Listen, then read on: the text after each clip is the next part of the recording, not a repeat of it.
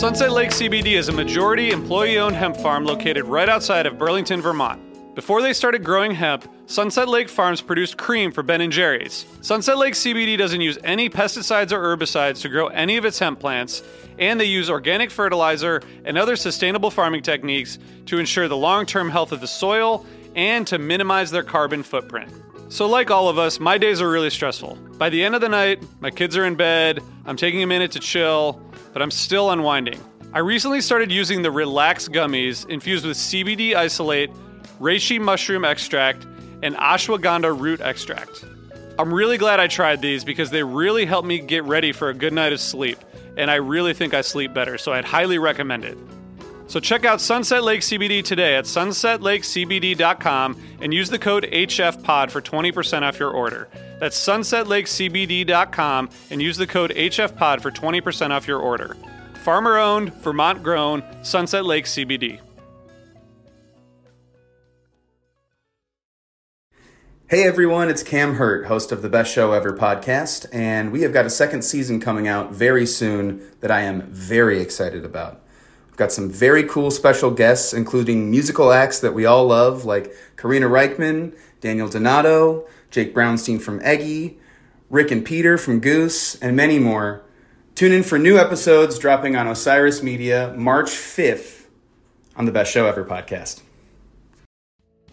Hey, listeners, I want to tell you about a sponsor, Music Masters Collective. They're a nonprofit organization that produces unique music events, providing opportunities for fans and artists to meet and collaborate in an inspired and creative atmosphere.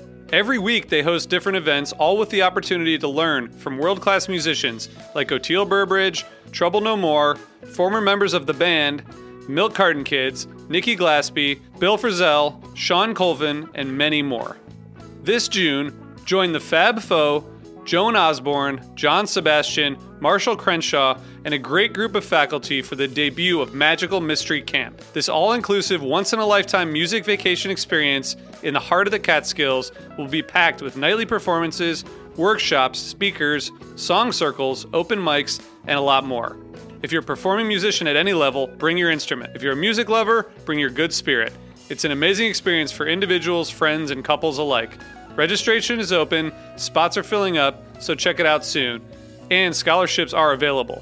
Check out magicalmysterycamp.com slash helpingfriendly to learn more. Osiris.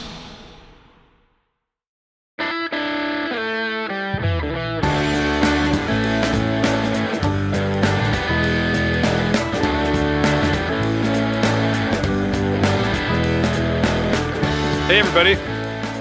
This is Hello. HF Pod Live. Hi, Brian. Hello. Hi, Brian. Hello. Hi, Meg. Hi, Megan. Hey, RJ. Uh, it's not it's not every day that I do the intro, so we're getting we're getting used to we're getting used to this. Um, we are here to talk about MSG and to talk about Phish and and a lot of other stuff. We have a we have a special guest, Jake Sherman, who's going to join us briefly um, here. And I do want to say, um, please, if you if you don't already subscribe to the podcast, um, check us out on Apple. We have a bunch of premium content, including scintillating conversations that Brian, Megan, and I have about various Phish topics. It's really fun, and um, that's on that's on HF Pod Premium on Osiris Media on Apple. Um, I hope you guys are doing well. We are we're going to dive into it, so I'm not going to ask you both how you're doing today, but I assume you're doing well, and I, I hope you're doing well. Good. Great. Perfect. Um, so I'm gonna bring I'm gonna bring Jake on in one sec. I do want to say first that we want to thank our friends at Sunset Lake CBD for being a sponsor. As you probably have heard by now, their line of smokable hemp products are for anyone, any music fan. Um, smoking CBD, ingesting CBD has all the benefits of high THC cannabis without some of the side effects that happen from time to time. Um, they have a ton of different strains, and I, I use Sunset Lake CBD all the time. But I first, instead of telling you about that again, I want to tell you about an email that we received over the weekend from Ben Goodrich, who's a listener. He said, "Hello, HF Pod," and that's a great, great uh, greeting. Um, I wanted to write and thank you for introducing me to Sunset Lake CBD. I've been a cannabis smoker on and off for 25 years. Lately, high THC cannabis has not done well with me for a variety of reasons, but I was always hesitant to try CBD. I finally ordered some smokable CBD from Sunset Lake on your recommendation, and I love it. Last weekend, I went camping and hiking in the Utah desert, and having some CBD at night by the campfire while listening to Phish was practically perfect. I will definitely be ordering more products from Sunset Lake. Love the pod. Keep up the good work. And RJ, you are incredibly handsome. Sorry, I just made that last part up. Um, he actually said, I will see you at Dick's in September. Um, so thank you, Ben, and thank you, Sunset Lake. Uh, go to sunsetlakecbd.com and use the code HFPOD for 20% off. So, with that being said, I'm going to add our friend Jake Sherman to to the chat here. Hey, Jake. Hey, how are you guys? Hey, Jake. We are doing well. Hello. Um, Jake, I want to I want to talk about well a few things. I guess I'll just do a quick intro and say that um, you started this new media company last. Uh, it's been about like a little over a year, right? Called That's right. Yeah, January 2021, Punchbowl News. Yes, we're uh we are what like 16 months, 14 months, 16 months old or something like that. Yeah.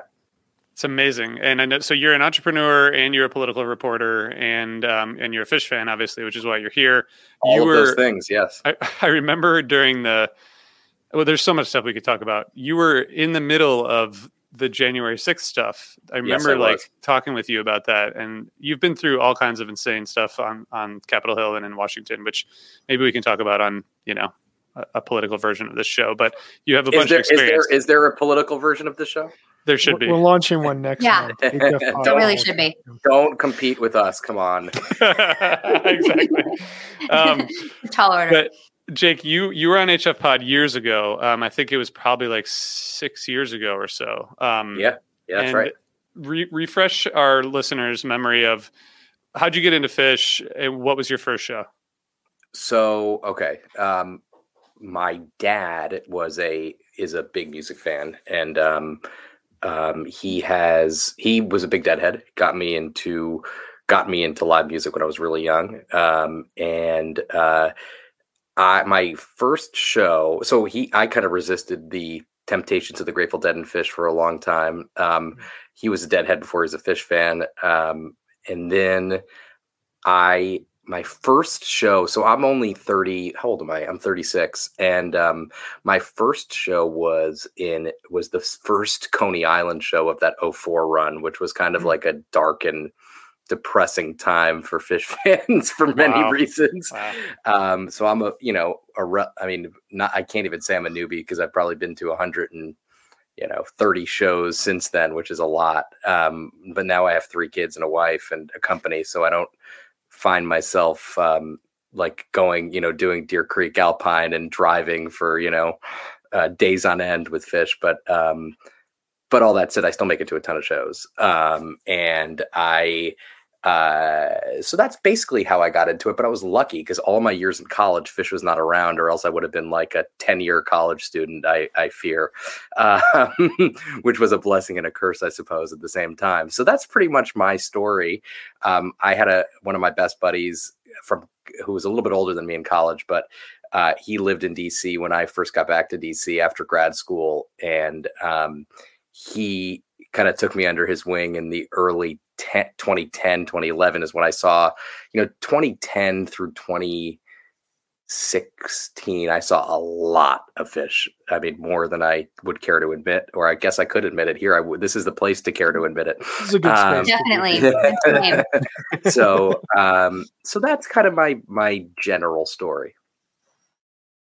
Amazing. I saw a Phish about a year before you did for the first time. I'm a child of 2.0 as well, which Yep. people will always tell me I'm a noob, but you know, it's 20 years now. It's I Listen, like what I've I been tell doing it for a people all the, time. what I tell people all the time is I can't I can't like change how old I am. you know, what I mean? This is like the only community where people want to be older. It's like very weird. yeah. I mean, listen, I, I have a lot of friends who um who uh, uh, were my age who saw them in like late 90s, you know, 2003, but there wasn't a lot of opportunity given where they were in the early 2000 you know 2000 2001 2002 and then in 2003 so i guess i just missed that year by a year so Yeah. so um anyway that's that's kind of my deal. So Jake, we're we've been talking about the MSG shows um, for uh, months. It seems like um, at least We at least started the in early December, and we yeah, just I think I think. RJ, we spoke briefly in in like November about doing something around the MSG shows. Yeah, then- yeah, exactly. Here, It's- Here we are in April. Here we are in Still- April. Yeah. Still MSG prep. Um, I know you you spent time at MSG. Um, what's your what? How do you feel? Like I'm trying to kind of consolidate all the conversations we've had into a couple of questions. But what what do you feel about MSG? Like, what does it mean to you, it, particularly as it relates to Phish? Well, I'm a I grew up in Connecticut, so I MSG is like I mean I haven't lived there in a long time in almost 20 years, but um, MSG was kind of my home turf, so to speak. Um, my first show at MSG as a relative adult was Dave Matthews in December 2002 when I got a um, a um, a floor ticket from like I got you know l- lucky from Ticketmaster somehow and I got a floor ticket. So um, I have a lot of memories there. I've seen Phish there probably 25 or so times. Um, I feel like more than anywhere else, like I feel like obviously Phish is a huge community. Obviously, for obvious, I'm not saying anything that that people here don't know, but MSG, I feel like you feel it more. Um, maybe because I just walk through the halls and I just know I run into 50 people. Excuse me, as I spit all over the place. 50 people that I know. Um, you know, I think that that kind of that kind of brings it home in a sense. You know, like that is the um, that's the dynamic there. And it just feels like it's much more you're kind of much more and i don't know i've been to a ton of arena show, or indoor shows. Um, most notably i really love the uic pavilion um, in chicago which is a great place to see Phish. Kind of uh, bill graham is a great place or when i've seen Phish there it's been really fun. But msg feels like you're in this like cocoon in a way and you're all experiencing the same thing and i think it's the lighting too right? Like the you could see there are just times where the entire place is lit up and you could see people's faces from kind of across the room. Um so that's kind of my i'm i'm i'm only making it to one of this run unfortunately um saturday night uh which i'm disappointed about but you know this is life and you gotta you gotta roll with the punches. Um and I um so I'm really pumped for it. That's I guess all I could say. I'm gonna probably wear a mask because I don't want to bring COVID home to my three young un- unvaccinated children. Um, but no, I'm super pumped.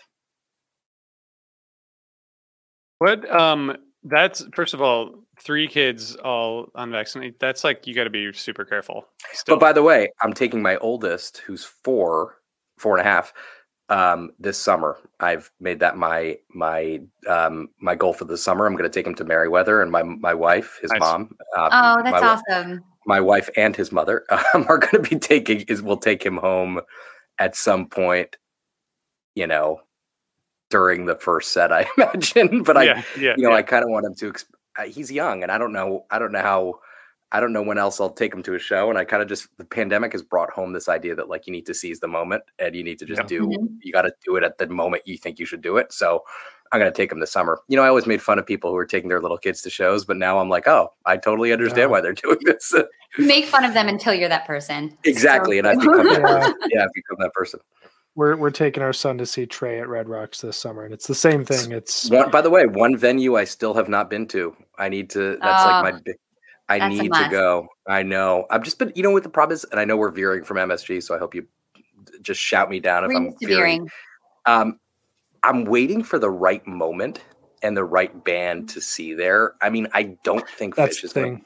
I don't Yeah. think Phish is going to play there anytime soon, just because it's too Nope. small, you know, um, and that the juice in some ways isn't worth the squeeze for them. But um, you know, I've thought about seeing JRAD there. I've thought about seeing Umphrey's there, and I love all of them. And I, for various reasons, it didn't work out time wise, but um, um, this is a. I'm, I need to get there. That's basically my point. I need to get to Red Rocks like sooner rather than later. Lives up to the hype. It does. It does. Yeah, it really Yes. does. I haven't seen a show there either. I've only visited, which is like is that right? You haven't seen a show there? No, no, I know. Let's go. Let's go. I'm down, dude. Just tell me We'll when. go. We'll could do a live pod. We could do a live podcast from the We parking could. lot at Red Rocks. We'll do it. exactly. Um, I saw the last time Phish played there in '96. Those four shows. Wow. I thought they've played there more recently than '96. No, Actually, maybe they did when they came they back. did. They played. They They played. did right? a four night run in 09. Yeah. in Yeah. 09. Yep. Is that the only other time since then? I think so. I think they played Since I then, yeah. pl- Is that right? Do you guys know that? I guess Yeah. I could look that up. But um, Yeah, they went to I'm sure Dick's after right. that because that's the only place that could. it wasn't that big could enough. Yeah, Yeah, I mean, what is it? Only a couple. It's only like ten thousand people or nine less than that? thousand something. Yeah, just. Yeah, yeah. I'm Um, looking right now. Yeah, last show oh nine. You're right. Oh nine. So Yep. Jake, before we get into the show, that we we wanted you to talk about a memorable MSG show, but I want to ask you, what do you have prediction wise or thoughts on on this run coming up? given Zero, nothing. I do think. I do think. I was. I was thinking. I was thinking this morning in the shower. I think that they'll almost definitely do a balloon drop on Saturday night. but um, other than that, I have no predictions. Zero. I mean, I'm. I try to keep my expectations in check, if that makes sense, for the inevitable. You know. Um, uh, not letdown, but for just so I could enjoy what actually happens instead of build up something that might or might not happen. I, I mean, I think that's the way to be. It's hard. Yep. It's really hard. It actually takes a lot of effort to, to Yeah. not to not think about it too much. Yeah, I just find that no matter how much I listen to Phish, I'm eternally wrong on my predictions, and um, they're just. I they're only have fleeting. one It's fun to make them, but you know, I only have one amazing prediction story. I was in the parking lot at Merriweather. I don't remember what year this was, but early 2010s. And I said to, I turned to my friend, I was like, they're going to play Albuquerque tonight. And, uh, and he's like, they're not. And they did. And it was a prediction born of nothing but just, just good luck. So that's my only Divine prediction. that- intervention. you know, I, I, what we say in politics is what I say all the time to people when I talk to people is I got out of the prediction business post 2016 after Donald Trump won the presidency, Yeah. and I've I've gladly stayed out of the prediction business since then. Yeah. That that makes that makes a lot of sense. I mean, thinking about it and trying to predict what's going to happen, it's it's just. I mean, I guess it can be entertaining, but it's mostly a losing battle, Yeah, and you're like bound to just be wrong. Yep. Yep. I mean, I think that's why we like this band, right? They're totally Yeah. Unpre- unpredictableness. yeah. Yeah, Yeah. actually, and it's I guess it's similar in politics, although there's there's more data, but I don't know at this point. Like you suppose 2016, like now now you can't predict anything. Yeah, and there's more at stake in politics than there is at, that, at shows. Um, uh, you know, I, it's funny. I was I got a call the other day. Again, veering too far from the the median here, but um, I got a call from a member of Congress, a Republican, who is like you know middle aged, probably in his sixties. I guess it's not middle aged, but in his sixties, who said um, I was calling him on a specific topic, and he said he said, "Wait, you don't want to hear my thoughts about Phish?" And I was like, "I do not want to hear your thoughts about Phish. No, I do not. That's hilarious. Wow. I do not." And it was a very unassuming. I mean, I was surprised that this person even. I guess I'm not very uh, uh, reserved when it comes to the music I like. So anyhow, I'm kind of curious about what his thoughts Yeah. were. Yeah, me too. yeah. Maybe Yeah, he's like I- a huge closeted fan. he. I don't think he is. I think he was just giving me a hard time. But I, I guess I, I could be. Um, I could be surprised. Maybe a prediction. Another prediction I shouldn't make. We, let's phone him in. We'll ask one Phish question, one policy question. Yeah, right. Yeah, right. yeah, exactly. We're, this is Uh, already the the politics podcast that you Yeah. promised that you, that you were. well, and actually, you know, we can't we can't pass up an opportunity to plug Osiris stuff. You were on Politics of Truth with with Bob Crawford I was. um, a few times in 2020, and I, I loved that he did that show. It was really fun to to listen to. Um, yeah, he's a good guy. He, I actually saw him in the Capitol not too long ago. He was there with Oh. his family, and Oh, nice. um, I ran into him. Uh, He texted me, and then I was running somewhere, and I saw him. So, yep, Awesome! What a all good the worlds coming together. Yeah, good dude. Um, so Jake, you have limited time because you're you're with family and you're doing your job. But in the time that we have, we should talk about this show because I think you and I have talked about this show before. But we have. I actually realized that today. We have talked Okay. about it before. Okay. Well, this is it's great to go back to. I haven't listened to it probably since then, but we're talking about 12 28 2011 at MSG. Um, I guess just start by telling us a little bit about why you chose the show. You know, it was the first night of a four night run. Um, I remember quite well. I'm 99.9% sure of that. And um and it was like when when they played free i've said this before and i hope this is not not that anybody's listening to what i have to say about Phish on a regular basis but i felt like it was like a almost like a cathartic moment like like the feeling that I forgot, feel the feeling that I forgot. It was like, okay, we're back. You know, um, it was just like a moment of like of um, of of release for everybody. That was a, a run that I was at every night of because again, I had no children and no wife. Um, I remember precisely where I was sitting.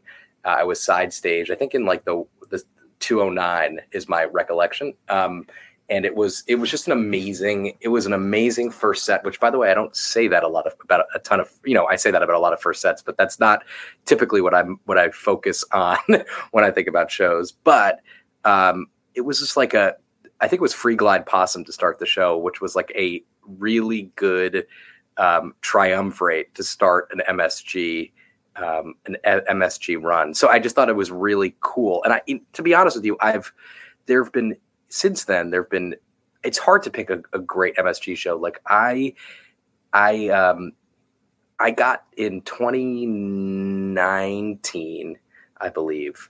Um I that was was that the uh, the Soul Planet uh, New Year's Eve thing? I think it was. Um, I'm pretty sure that was the Soul Planet New Year's Eve gag. Soul Planet was 2017. 17. Really? Yeah. That makes more sense. 19 actually, 19 was the Trey got stuck on the platform. Right. Yeah. Right. Right. Right. 2017. Um, I got to see them um, rehearse that Soul Planet thing, and oh, wow. I was like sworn to secrecy, like get off your cell phone type deal, and that was also a really cool thing. Um, that was like you know a blood oath, like you shall not, you know, thou shall not pass. Um, but um, no, I just I have a tough time. I do have a tough time kind of narrowing down the MSG shows because I uh, all of them are so cool and special. And it's also just like it, it's tough to keep in mind, but like you're in the middle of the city in a massive, massive like spaceship in a sense. And you know, and it's cliche to say, but the building bounces, which is awesome. But anyway, th- that's my thoughts about about the early part of that show. It, that was the first when I was listening back to it. I didn't realize this. I selected it's texted this to Brian, but that was the first free opener ever. That's crazy. Yeah, mm-hmm. ever which like I would have guessed that that would have been late '90s, and I, I, had no idea. Which is like like you said, a great way to kick off kick off a run. But it was also great cities too, um, and oh, really um, good cities. Really good cities. I actually have that baseline like committed to memory. Um, the like in that jam, um, but uh, that is amazing. That was the the first time they had opened with free. That's like a um, that's like a, a stat that I can I would never think about during the show because I'd just be I'd have to Google it, and that takes a little right. too much effort during a show. well, yeah. and, I, and, I, looked it up because I, I, I know I've seen free openers since they've they've done it eight times since this hmm. show. Mm-hmm. So clearly, like opening up opening up a run, it really kicked something off. And mm-hmm. um, I totally agree with you. Like the idea of the feeling I forgot as being this, you know, the lyric that hits you mm-hmm. two minutes into a show. Totally, they opened up the first show post curveball with free and it kind of gave yep. off mm-hmm. this like sentiment yep. of okay that sucked but we're back, but we're back and we're, yeah. and we're here and we're playing again yep. um you also had the second glide of 3.0 uh, at this show. The first one was MSG 09. And then, yeah, that's Cities. It's like the fourth song of the set. And it just goes off the deep end into this jam. And it almost seems like it shocks the band because they mm-hmm. like kind of they kind of like stop it. Like the jam felt like it could keep going, but it was almost like they were a little bit freaked out that, whoa, we found this space already, which was really cool. And I thought led to some great music in the second set as well. But I, I agree with you. This first set's just rocking all the way through. Yeah, and it's all. I also kind of wonder about this run. Um, again, veering, um, but uh, like, there's going to be so much pent up demand within the band that I sense that like, okay, we're you know like we're getting back. It's you know obviously the the virtual new year's was not was cool but it was not you know it wasn't new year's. And um i just feel like there's a lot of like pent up energy that'll hit probably you know somewhere in that first night that's just going to be wild yeah, it's going to be. I wonder how they they do a really good job of handling those moments, obviously under pressure. But like coming out on that first night, it's going to be it's going to be pretty intense. You know, yeah, emotionally and energy wise, it's just like I, I don't know. it takes a Also, lot. the- Of patience. They haven't played MSG since 2019. I mean, that's Crazy. crazy. you know, and they love it. It's their mecca. It's one of their favorite places to play. The place they've played more than anywhere else. Like they're going to come in ready to go. And also it's like it's a weird dynamic because I, I was thinking about this this morning also but like summer's not far away you know Right. like Yeah. this is like like summer be- the summer tour begins essentially a month after these shows right so mm-hmm. it's like i guess you don't really ha- i mean i can't remember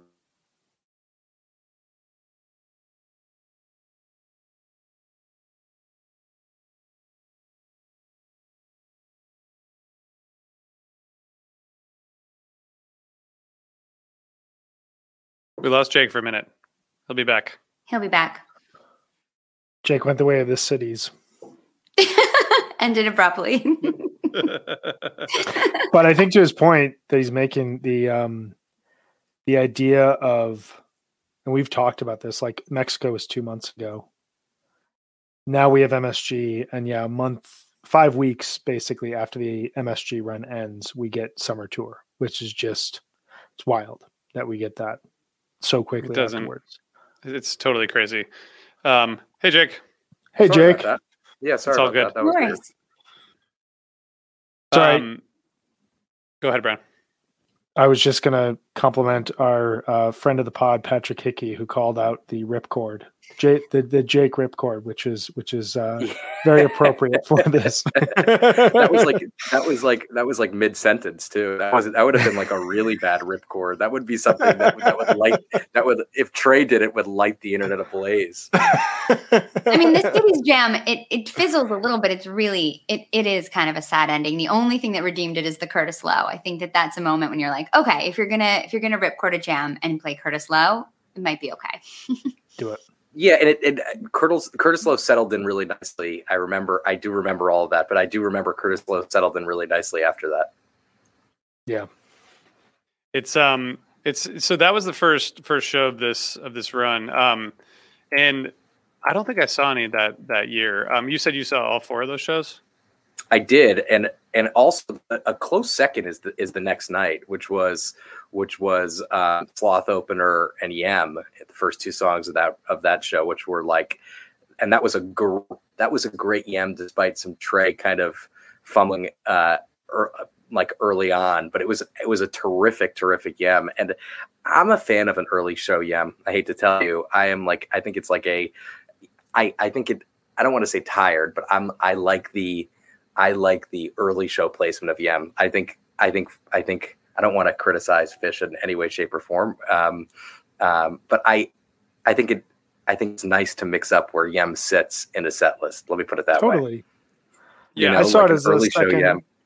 Yeah. I saw it as the second song of the show in LA this year, and it just like it elevates the show almost immediately. Everyone's excited, everyone's high fiving. It's you know, it's like a first inning home run type of thing where like everybody just like they you're in, the tension's built, and then something like that happens, and it just defies your immediate expectations. It's why the Yep. prediction Yep. game is useless. Yep, totally. There was some really interesting stuff with like set list construction this whole run. At moments it worked and at moments it didn't. I found that really interesting listening back. Like I didn't I don't listen to 2011 Phish a lot. I was kind of disconnected from Phish at this time in my life. I had like two very young kids. I lived abroad. So listening back to this, I would see kind of like a show a year, but I wasn't listening to a lot of it. Um, but this was really interesting to listen back to because you can hear them kind of like starting to practice listening to each other more. I feel like they learned a lot from the storage jam over the summer. And I think that you can see them trying to like listen to each other more and, and start to try things out. And so you get some really amazing moments kind of sprinkled throughout the run. Yeah. I I I oftentimes I think a lot about set list construction and um I, I think um I'll, I'll make a controversial point. Maybe I hope it's not too controversial. I actually think that while at times it's super it's super rigid not rigid but it's super thought out at times it's really not i think that like and i i like to think of it like that like i think it's sometimes like i'll give you a great example um on February 28th, I think in 2003 was when they uh, busted out Destiny Unbound for the first time in what, like 15 years or something like that. I once, I can't remember who, where it was or who it was or something. But like someone asked either Trey or Mike about, and they were just like, "Yeah, I don't know. We hadn't thought about it, but we we kind of realized we hadn't played it in a while. It's like a while. Like why there? Like I, as a fan, you're oftentimes like looking for so much more into these answers, but like sometimes it's just like, yeah, dude, like we missed playing the song. We hadn't we hadn't Right. played it in a while, and like here it is. You know? Yeah, we we talk about that a lot. Brian and I uh, have like different viewpoints on that, and I think it's interesting because What's your was read- viewpoint? mine is similar to yours. Like, I don't think they think that. I don't think they think about it as much as we think they do. Um, no, they don't. I think it's a combination. I think sometimes there are obvious like historical nods, and sometimes there are spur of the moment. You know, I think Trey has spoken about how he's gotten really good at just like going out there and and feeling what he wants to play and what the audience wants at that moment. But then I also think there are times when they are thinking about their history or their songs they've played before or how long it's been or what the audience wants. So I think it goes back and forth. but I'm sure you guys have heard this, and I'm, I'm I'm sure you have too, RJ. But like, you know, Trey's like you know famously like a don't read the internet type guy and let somebody else Right. tell you what the internet is saying at any given time, which I think is super healthy. Mhm. Um, but like you know, I, as somebody who is um, hearing things from the internet all the time, um, and, and I do not follow that rule despite people suggesting that I should. Um, but you know, it's like, like he's. I think that he, you know, pe- like Patrick Jordan, his manager, tells him what people are saying and thinking and all that stuff. But like, he's not in tune with like the churn of the. Why did he put this here? Why did he put this there? Type thing. Right. You know what I mean? Like, so like if you're insulated from a lot of that and you're just doing what you love to do and playing what you love to play and just doing it as like a without outside influence, like that's a pretty powerful thing that is all coming from within, you know? So he doesn't so yes, they might realize they haven't played, you know, X for you know, forever. But like I, I think it's I think he I think they are just much more in tune with what they're feeling internally at the at the moment, if that makes any sense.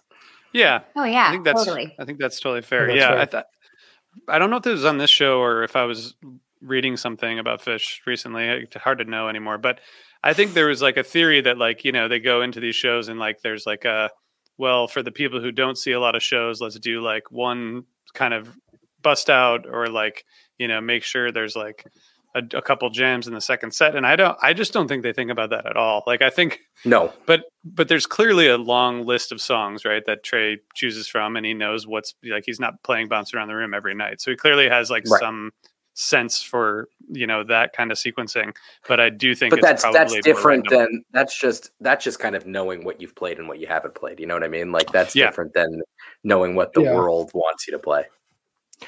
I think that it's it's interesting because you know so much of their career has been about this like constant evolution. You know, unlike a lot of classic rock bands, they never really reached like a sound and then just maintained that sound for the you know longevity of their career, and that was kind of why people kept coming back. Part of the reason you keep coming back to a Phish show is they are evolving and they're changing and they're they're adding new sounds and new ideas and new songs come back and or you know old songs come back new songs emerge. And i think my thought constantly from like the intentionality standpoint is just like a focus on growth and what they can throw from an artistic standpoint at what will challenge them what may change the dynamic of a show rather than like what did these 10 people on twitter think we need to do tonight? Because these 10 people on Twitter have such a voice that if we do this, they'll be happy and thus the fan base will be happy. If we don't do this, they'll be angry and thus the fan base will be angry. I, I saw Trey uh, and talked to him right before my book came out. It might have even been in that MSG run, and he kind of said that. He said, "Listen, like if I focused on everybody's like reviews every night, then I would just play to the reviews, and I'd, I'd always get too Right. high or always get too low, depending on what's happening, and like that's just like an unhealthy thing." Of course, when my book came out, this was many years ago. I did. I also did not follow that advice either. So I'm not really one to talk. It takes a long time. It takes a long, he's been at this a long time. yeah, Yeah. agreed. And y- y- you know, but listen, you're talking to like the world's not the world's only. I don't want to say that. I am a big uh full band time turns elastic fan, so I am like uh nice so like if you listen to my reviews, I was like, yeah, five turns elastic. So how much Oh, were you freaking out on New Year's Eve this year? oh, dude. So I was at a friend's dinner party, and I have to split in a minute before my wife uh, finds the Phish tickets in my office drawer, rips them up, and lights them on fire. Uh, I, I, um, This is a good I point to a- go out on. The time turns Yeah, elastic. I was point. This is I was uh, I was at a dinner party at my friend's house in DC, my neighbor actually, and I like had one and I have these goofy headphones in because I just put my AirPods through the wash last night. I'm not happy about. Um, that's not the first time I've done that, but um, I've I was like I had one AirPod in and I was like sitting on a couch like at the cocktail portion of the evening and it was a 70s themed like New Year's Eve party. So like my friend who's been to Phish shows with me and like, you know, knows the deal. He's like, dude, we're not listening to Phish tonight. I hate to tell you, like it's just not happening. And I was like, oh, time turns elastic. and I was like, I was It's going crazy. They were all like, they were all like, go away, dude, just go away. Anyway, my daughter's That's calling fantastic. me. I have to run. I Thank hope you for joining guys us, man. At the garden. Yeah, sorry, I have to cut it short, but It's all thank you good. for the opportunity. Thanks fun. for thanks All for right, coming guys. on, man. Of course. We'll see you See you another. guys. we'll see you soon. Um, well, we're gonna keep talking, Brian, Yeah. Megan. What what do you think about this show going back? Because I agree, Megan. I don't I don't listen to 2011 Phish at all. I mean, I guess I have the waves, you know, the the the Bethel Mhm. sound check wave, but that's not even a show. That's just like the the, the sound check version that was put on one It's of like in those. the afternoon, the day before the show. Yeah, exactly. The LP on LP. But um, what I don't know. What do you guys think about this? What do you think going back? you know, I think 2011 is a really interesting year. There's a lot changing uh, during the year. I think it started incredibly strong with the Bethel run. The Middle Night of Bethel is still one of my favorite shows of 3.0. Um, from the start, they were experimenting a lot more with jamming than they had in 2010 and 2009. It was it, there were a lot more open spaces in shows. Um, I think the storage jam is up there with the fuck your face show and wingsuit as some of the most important things that the band did in terms of like evolutionary next steps in 3.0 um, and the show that they played the night the night after 7-3 at Superball is still that first set i go back to consistently um, similar to the august tour and the Dick's run. Like there was a lot of momentum is kind of the point i'm trying to make throughout the summer. A lot of change a lot of experimentation and a lot of experimentation that worked. Um, this was the first year that they did not do a fall tour in 3.0 and i think that this show 12 28 11 got everybody on a high. I, I, I watched these shows from afar and it got everybody on a high coming into it because this show rules. This show has a ton of energy really good song selections some great flow in the second set.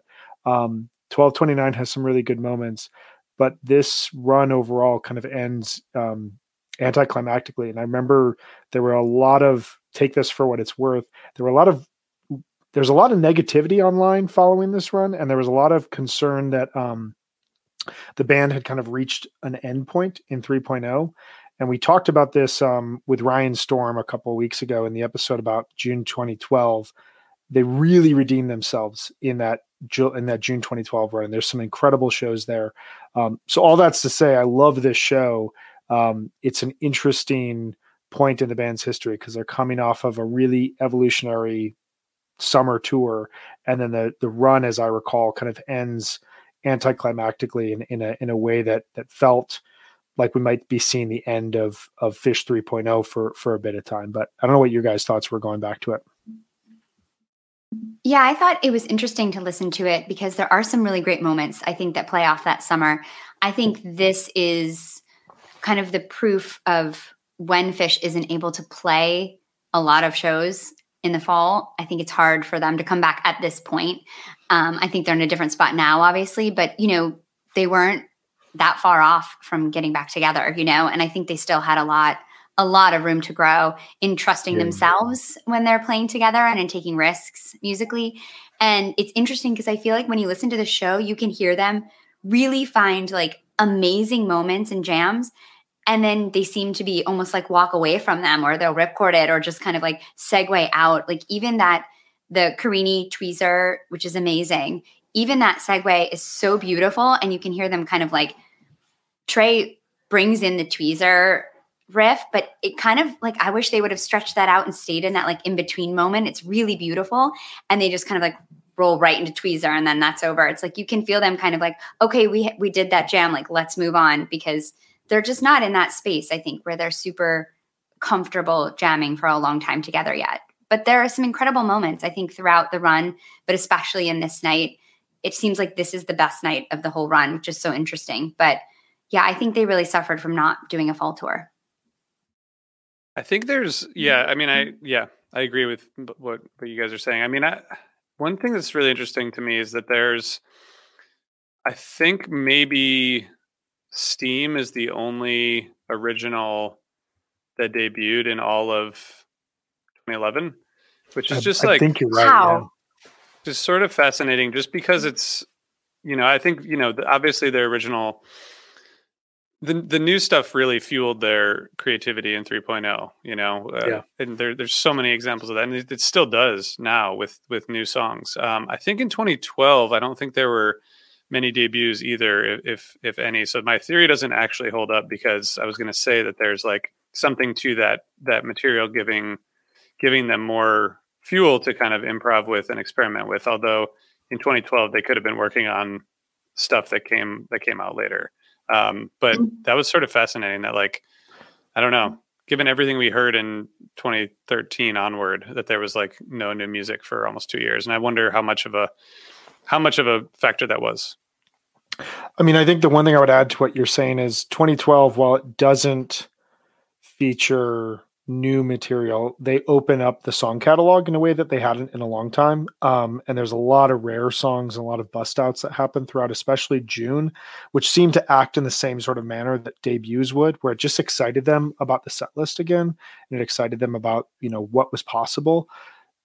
2011 definitely felt like, you know, they debut all these songs in 09 that go on Joy but then you get this two year period 2010 has a few debuts but none that really lasts like i can't tell you the last time they played my problem right there and that was burn that bridge. You know a lot of these songs that trey was writing when he was writing hands on a hard body um, so you get steam that is such a classic Phish song which you know will lead to th- to thread six years later seven years later you know like they Yeah. they're he's starting to get back to this space that he's going to find himself in from a from a band writing standpoint as they lead up to wingsuit but the focus at least from my perception still seems to be on rebuilding Phish and figuring out small ways to tinker rather than you know where we see them now where every show just seems to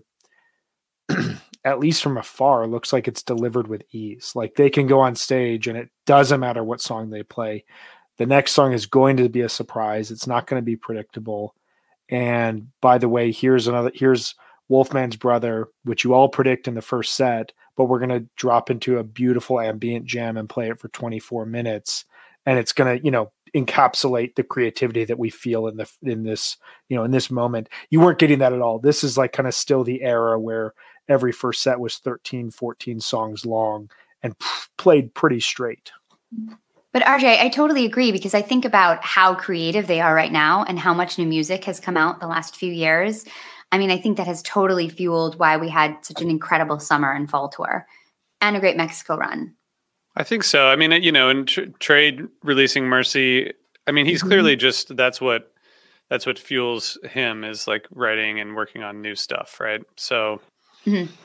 the rest of the band, I think, you know, follows that energy that Trey brings, right? Like they always have. So I don't know. It's interesting. It would be interesting to know if like 2011 was like sort of a dry spell in terms of creativity and songwriting, and I wonder how much of that is total coincidence with kind of the way that the the improv went versus you know something that could be connected. I don't know.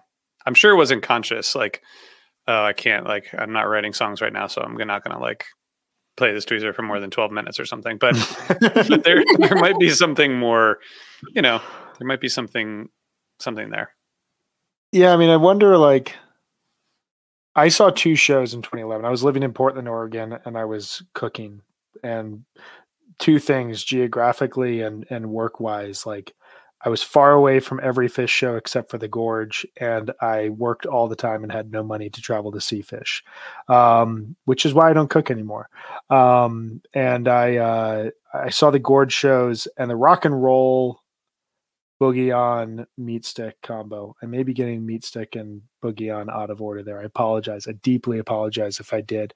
But that trio of songs in the second set of the first night at the Gorge, you had this moment where like the band was tapping in almost immediately to the sounds that they found at the storage jam. There's a long segment where Page is on the theremin and Gordo is just turned up super loud. Fishman is just destroying the drums. Trey's playing these like super powerful chords that like are just going up the mountainside at the gorge. And it was moments like that where it felt like they were tapping into something that was going to fully realize itself at like Dick's the following year uh, for like the Fuck Your Face show and um, the light, the sand that would come the next night.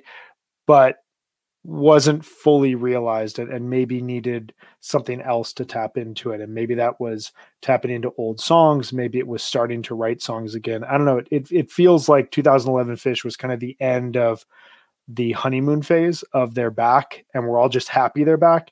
And that conflict of them needing to change something up and, and move in a different direction was really, really present. At the same time, you get a show like this that is really enjoyable to go back to and, and showcases a ton of energy and creativity. Um, I want to. Can we can we jump to 2022 MSG real quick? Yeah, man. Always. Are we gonna make? We're gonna make play, place wagers on what they're gonna play and when. I, I think it's a good idea. It always works. oh my god.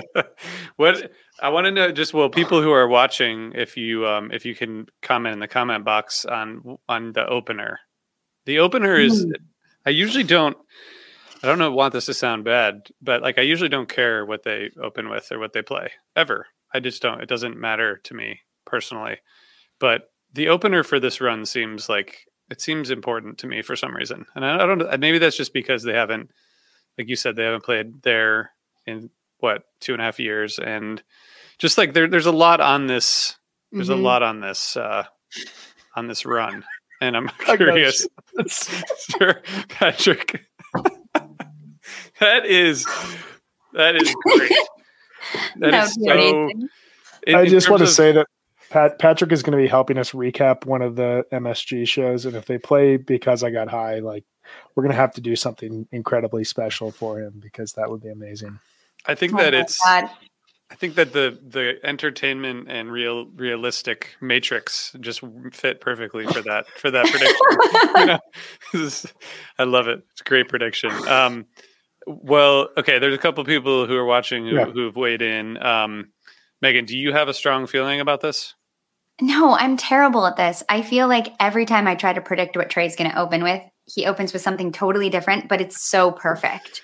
I think I think this is the show that keeps getting away from them this run. Like they keep, you know, this is the one place they haven't played that I think they've been dying to play since the pandemic. So there's no doubt Trey's thinking about it. Like I actually feel like this is a time when Trey is thinking about that first yeah. song he's going to play. I don't think yeah. he's just going to go out there and wing this. So I do think it's going to be really thoughtful. But I don't know. I'm terrible at predictions. It's funny. What do you think, Brian? We we we had this conversation leading up to summer tour and I definitely overthought this. And I like I've been well, I've been thinking about this since spring of 2020, and so that was the problem. Was I thought they were going to open up summer tour with dinner and a movie, and the idea being like you've all been watching us, now we're here, like this is the transition point. And I remember RJ saying they're just going to open up with "I never needed you like this before," and it felt too on the nose to me, but it was so on the nose, it was perfect because of course what else is trey going to say to people after however many months it had been since their last concert and you know there were legitimate times in 2020 where i think we all felt like mm-hmm. i'm never going to a concert again it's just never going to happen and so to, to say that at that point was really was really emotional um, and important i keep coming back to the way that they opened up maple night you guys remember that with oh yeah i was there that night i was there mm-hmm. that night too but i don't remember what they opened with it opened with "O Canada." It, it was No, it Oh. was Trey playing like Hendrix playing um, the Star Spangled Banner at Woodstock. It was just like they had a spotlight on the Canadian flag and Oh, Trey yeah. just ripping it. And I kind of someone mentioned this. I don't know if it was here or if it was I don't know somewhere else, but um, that they're not going to play Auld Lang Syne at midnight on the third night. It's just going to kind of be a tease that like weaves its way through the run. And I really like that idea of like Auld Lang Syne opening the this overall run and it being like this is the New Year's run, and they and Trey just comes out and he just plays it, you know, just like full heart on his electric. Page comes in on the baby grand, and like we can all kind of take a deep collective breath, and now we are in the next year that we should have been in. Brian, I have chills. I like That's why I Really good. That's really good. Um, I I will tell you, Brian, that I think that's a great call, and I will tell you that my my summer tour opener, as Patrick is watching, who I've seen a lot of his shows with, will tell you um, most of my predictions are wrong. So that was like that was the one that was actually on the record that I did right. That's why I'm never doing it again. But I, I'm I, I've been saying Wilson the whole time. I don't. I, not the whole time. I don't know over the last like couple weeks, just because I think it. I think it like. I think it fits for some reason, but it's not going to be that, and it's probably going to be something awesome, like what Brian said. I really like um friend of the pod Brian Golenberg's idea here of the curtain wave. Oh man, Oh my god, I would die. I would die. He, al- he also be- just suggested waiting all night, which is which would be good as well because we have That- been waiting all night. that would be awesome. We got on my soul. Um, but Brian, your favorite? I just want to go. I, I want to say one more thing about Wilson, which is that they, you know, as you guys know, they opened their first show at MSG ever with it, and I just feel like it's like, And Is 12, 13, the- 18. yeah, there's like an MSG thing with Wilson that I think could really like get get the crowd fired up. Um, I mean, the crowd is going to be insane. yeah, it's gonna be it's gonna be totally insane. Um, I think this is a ghost prediction. I think so too. Mhm. Thank you. That'd be I- good. That would Ghost be cool. openers are really fun and like I love the idea of Wilson just because um I'm currently putting together episode one of Undermine, which uh, focuses on the Baker's Dozen, which happened at Madison Square Garden. It comes out on April 27th for anyone out there interested. Um, and you know, sneak preview, all of you get to hear this first. Um, there's a section in it where it's perfectly fitting to put the MSG 123094 Wilson in there. And as I'm putting it into the episode, I'm listening really intently with my headphones on. And the second the Trey plays, that like the crowd can hear the the E chord. There's this guy on the tape who's just like, "Holy fuck, Wilson!" And you start to hear the crowd yell back at Trey, and it's kind of that moment where, like, you know, you have to imagine the band walks out on stage at MSG for the first time, and Trey's just like, "I just want them yelling at me." Like I want to hear the whole stadium yell at me. And what perfect song to do that. And that could work really well here. I'm into it. I think it's a great. I think it's a great call. Personally, Very fun opener.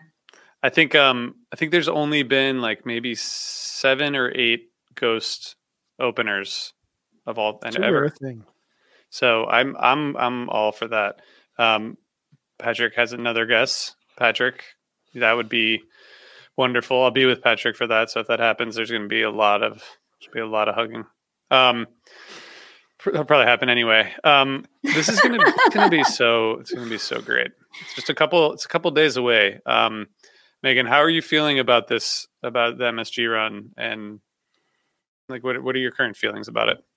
I'm very excited. I'm I'm cashing in a lot of um, debt in my family here to be gone for four nights and not be helping the family or uh, be present for anything. But I'm ready for it, and I'm so excited. I have friends flying up, so my friend flies up on Wednesday. We have multiple crews merging. There's like college friends mixed with like city friends mixed with all my different friends. It's kind of fun because my two friends that I see these shows with, they we've all met later in life and like become friends now. And so we all have like our old school Phish crews. So they combine together and it becomes like really fun. And so it's just been fun trying to get ready, like setting up plans. I have very big ambitions to do after parties. We'll see. But um, I've got plans. But I'm so excited. I think the shows are going to be absolutely legendary. Wow. Wow. Brian, Brian, what's your what's your latest thinking? I think um There's still time to get on a plane. there's still time to get on a plane.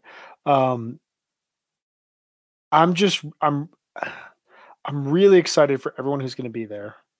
Um certainly there's a part of me that would love to be be at these shows. It just wasn't in the cards and I'm trying to do a bunch of shows this summer. Um I would love to get back to MSG. I haven't been since 2016. Uh, you know, I feel in a sense like not that I'm going to enjoy it more from afar, but I feel a lot of intensity around this run, a lot of emotional buildup, and um, you know, for me, I I listen to a lot of Phish. I think about a lot of Phish. I talk about a lot of Phish, but like I can only really apply the actual act of going to Phish shows to like certain points of the year because there's so much that goes into it.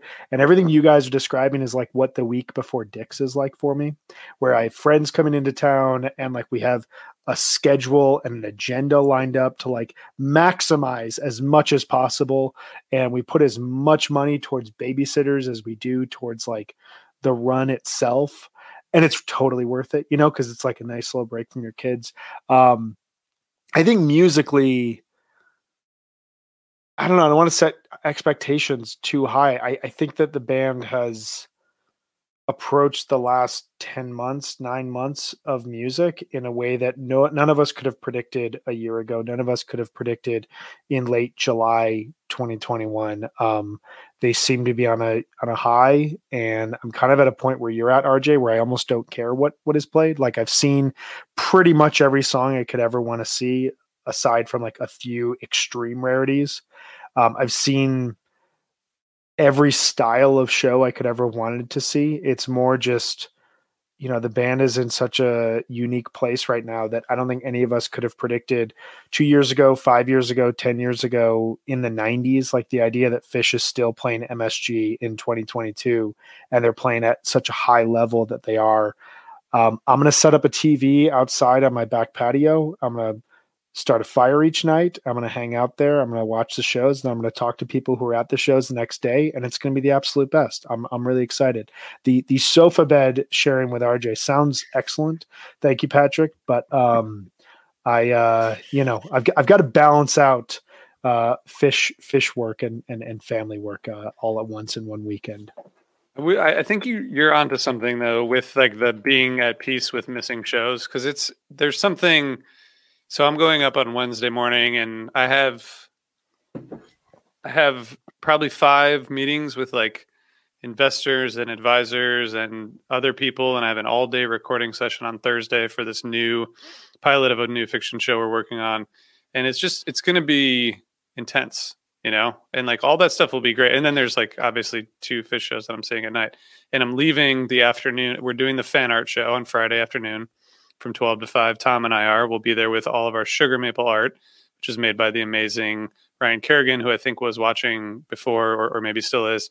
Um, and then I'm leaving on a train right after that show to come home. So I'm missing the Friday night show, which is like the longest show. So why would I leave right before like the longest? I mean, it's, but like it's going to be intense and exhausting and it'll be great it'll be totally worth it but there's something to being able to just say like cool i'm out and like it, it, in, you know see the see the shows at your leisure in your own in your own house. That it's a stressful thing i think. And going back to what what we were talking about with jake earlier about you know Phish fans wishing they had seen shows earlier or being older. I don't know if that's true but i can definitely see that argument. Um, a good reason why you don't want to be older is because if you are, you get very tired from things like going to concerts.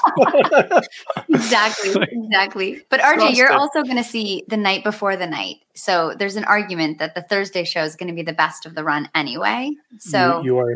This is very. That's good true. point. That's true. The night Yeah. before the night is a thing. it's a thing. Maybe. Yeah, it's, my It's favorite it's night. funny. I, I I did the Southwest run this last this last year. I did Phoenix, Chula, and L.A. And my wife was webcasting while I was at the shows, and then we flipped spots, and she went to Vegas, and I webcasted. But during the Yem on uh, the Sunday night in uh, Los Angeles, she texted me and goes, "Do you just want to stay and go to Santa Barbara?" And mid show, I'm like looking at changing my flight and I'm looking at Airbnbs and I'm looking at extending my rent a car. And I finally just decided, like, no, I'm just going to go home. And I got back home, I got to my couch, and friend of the pod, Josh Carver, was with me at LA. He went to Santa Barbara. He sadly struck out on tickets. I would have struck out on tickets, and I was at home. My kid was right next to me, and we were watching that Santa Barbara show. And I was like, I'm just at total peace with this, you know? But that said, there's definitely a part of me in the back of my head that's like, you know, you could get on a plane and fly to New York City and eat like the best noodles of your life and have the best slice of pizza of your life, and the weather's going to be awesome. I know. And I can't believe it. the Nets are in the playoffs, so all of New York's going to be going crazy. No, that's a total joke. Um, you know, I could. There's so much that can happen, and um, get some great Korean barbecue. But this will be what is it? They're they're probably not going to do New Year's at an MSG this year, right? Is that is that the rumor that we're we're is all that, hearing? Is that true? I don't know. I haven't really heard. I mean, I've heard some rumors, but I have no idea. Is that true? Maybe that's just bouncing around my head. Um, I, I feel like I heard, I was hearing that, and and so you know, at some point in the near future, I'm going to do a long term planning to go back to MSG because New York rules and seeing Phish there rules. Yeah, I mean this New York Boston round of the NBA playoffs doesn't quite have the Red Sox Yankees um, feel to it, but but there but there's playoff sports happening. And I and listened Phish. to the game yesterday. My husband made me listen to it in the car ride home from Boston, and the end was pretty exciting. Quite.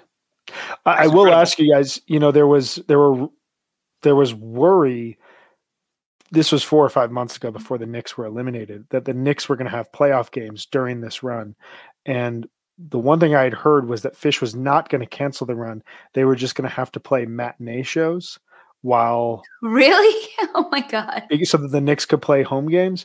What would you have thought about like a three set afternoon matinee Phish show that begins at like 11 30 12 o'clock in the afternoon and Amazing. gets out about three or four what would you be into that totally sounds so great like old person's like yeah. special. Like kidding yeah. yeah. The early bird Phish special. The early bird, yeah. there you go.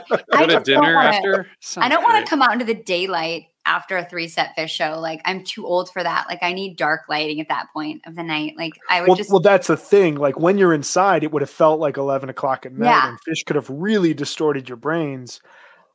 Other things could have too. And then you would have left and it's like rush hour traffic to get home on Friday. Would have been great. Would have been terrifying, but great.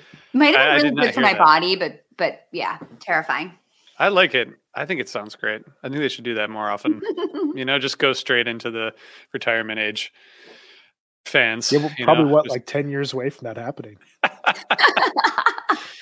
On that note, um, so next the next show on Wednesday, Brian, which you will be on, and I don't think Megan or I will be here, right? Because we will be at at or around MSG, but you're going to be talking about a special song in Phish history.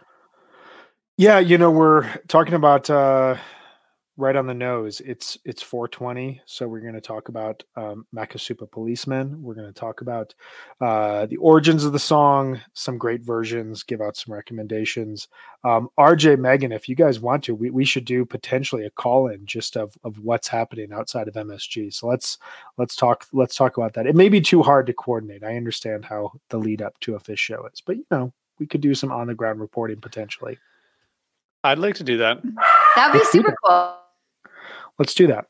Um, right. We'll be doing that, and then we will also um, we will be doing recaps the day after each episode or each each episode each show, uh, 1 p.m. Eastern um, on Thursday, Friday, Saturday, and Sunday. We will be doing a recap of each show, and then next Monday we'll be doing a full breakdown of what happened at MSG. What went down? Are we disappointed? Are we happy? Are we elated? Did the garden finally elevate and, and take off from midtown Manhattan and fly off into the outer reaches of the Milky Way? I don't know. We're, we're yeah. gonna wait and see.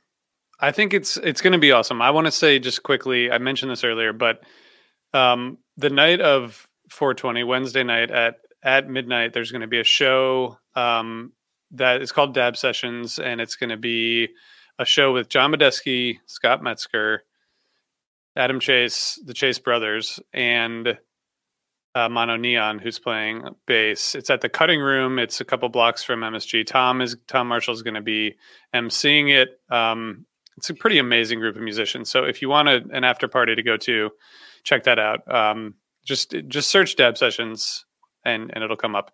Um, and also on Friday afternoon from 12 to 5, as I mentioned, will be part of the fan art show at Stewart Hotel. So everyone should come come by and say hello. Uh, we, our friends at Weekend Wook, Wook Plus, they're going to be broadcasting from there, so we're going to chat with them. It's going to be a, a fun party. So there, there's a lot going on. I hope to hope to see many of you there.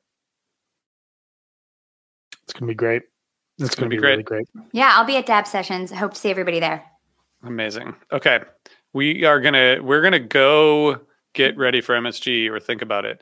Um, does anyone want to tell our listeners about Sunset Lake CBD again, or should I just read Ben's email again for the for the people? Yeah, at the read, beginning? read Ben's email yeah. again. That was fantastic, and thank you, Ben, for writing in. I don't know. I don't know if this is, you know, if people do this, read testimonials twice, but I'm going to do it because I'm not sure all these people were listening at the beginning. Not not because you're not good listeners, but because you joined late. So, um, Sunset Lake CBD is our sponsor. Uh, they have amazing smokable hemp products. They have, I, I use the tinctures, I use the gummies, I use a lot of of their products, but we tell you about that every week. And I want to tell you about our our friend Ben, who's a listener. Um, wrote and said, "I want to thank you for introducing me to Sunset Lake CBD. Been a cannabis smoker on and off for 25 years." High THC cannabis has not done well with me for a variety of reasons, but I was always hesitant to try CBD. I finally ordered some smokable CBD from Sunset Lake on your recommendation, and I love it! Exclamation point. Last weekend, I went camping and hiking in the Utah desert, and having some CBD at night by the campfire while listening to Phish was practically perfect. I will be ordering more products from Sunset Lake. Love the pod. Keep up the good work, and I will see you at Dick's in September. Thank you, Ben. And thank you, Sunset Lake. Go to sunsetlakecbd.com and use the code HFPod for 20% off. You will see Brian at Dick's for sure.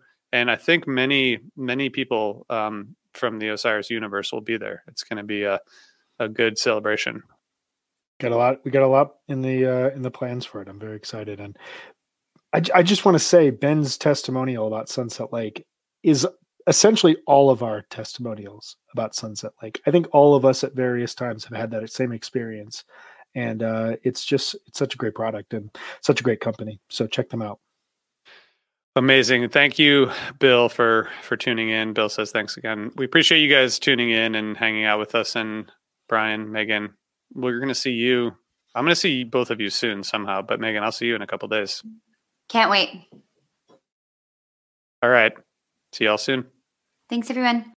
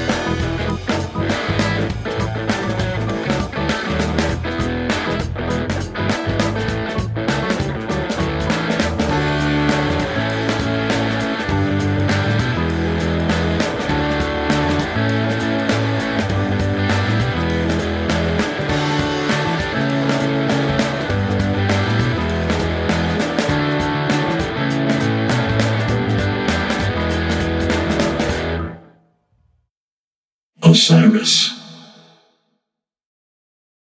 The number you have reached is 100.7 WMMS. It wasn't just a radio station, it was a lifestyle. Cleveland is, is a rock and roll city for sure. Get down! The Wrath of the Buzzard. WMMS. Cleveland. The rise and fall of one of the most iconic radio stations in America. Profiles, The Wrath of the Buzzard, PROH Files. Subscribe now wherever you get podcasts. Welcome to us talking about our podcast for a minute. What's the name of that podcast? That's Axe to Grind, uh, and right now you're going to be getting a little, little taste of it, right down to the shaky microphone and all. and my name's Bob. And my name's Patrick, and usually we're joined by Tom. Tom's the best. Tom has a real grown up job that requires him to be at work, but we talk about decidedly not so grown up things like hardcore music and things that people that like hardcore music tend to like. So that could be the latest shows, uh, revisiting classic material, talking about the new classics, um, all the little dorm room nonsense that you imagine from a niche music podcast that, that you either love, want to love, or hate. Yeah, imagine all the emotions that you have towards a genre that that uh, has impacted your life, uh, and then condense them down to an hour to two hours a week. So triangulate your speakers. Think about jumping off the bed, singing along, dancing like an idiot, and listen to Axe Grind podcast.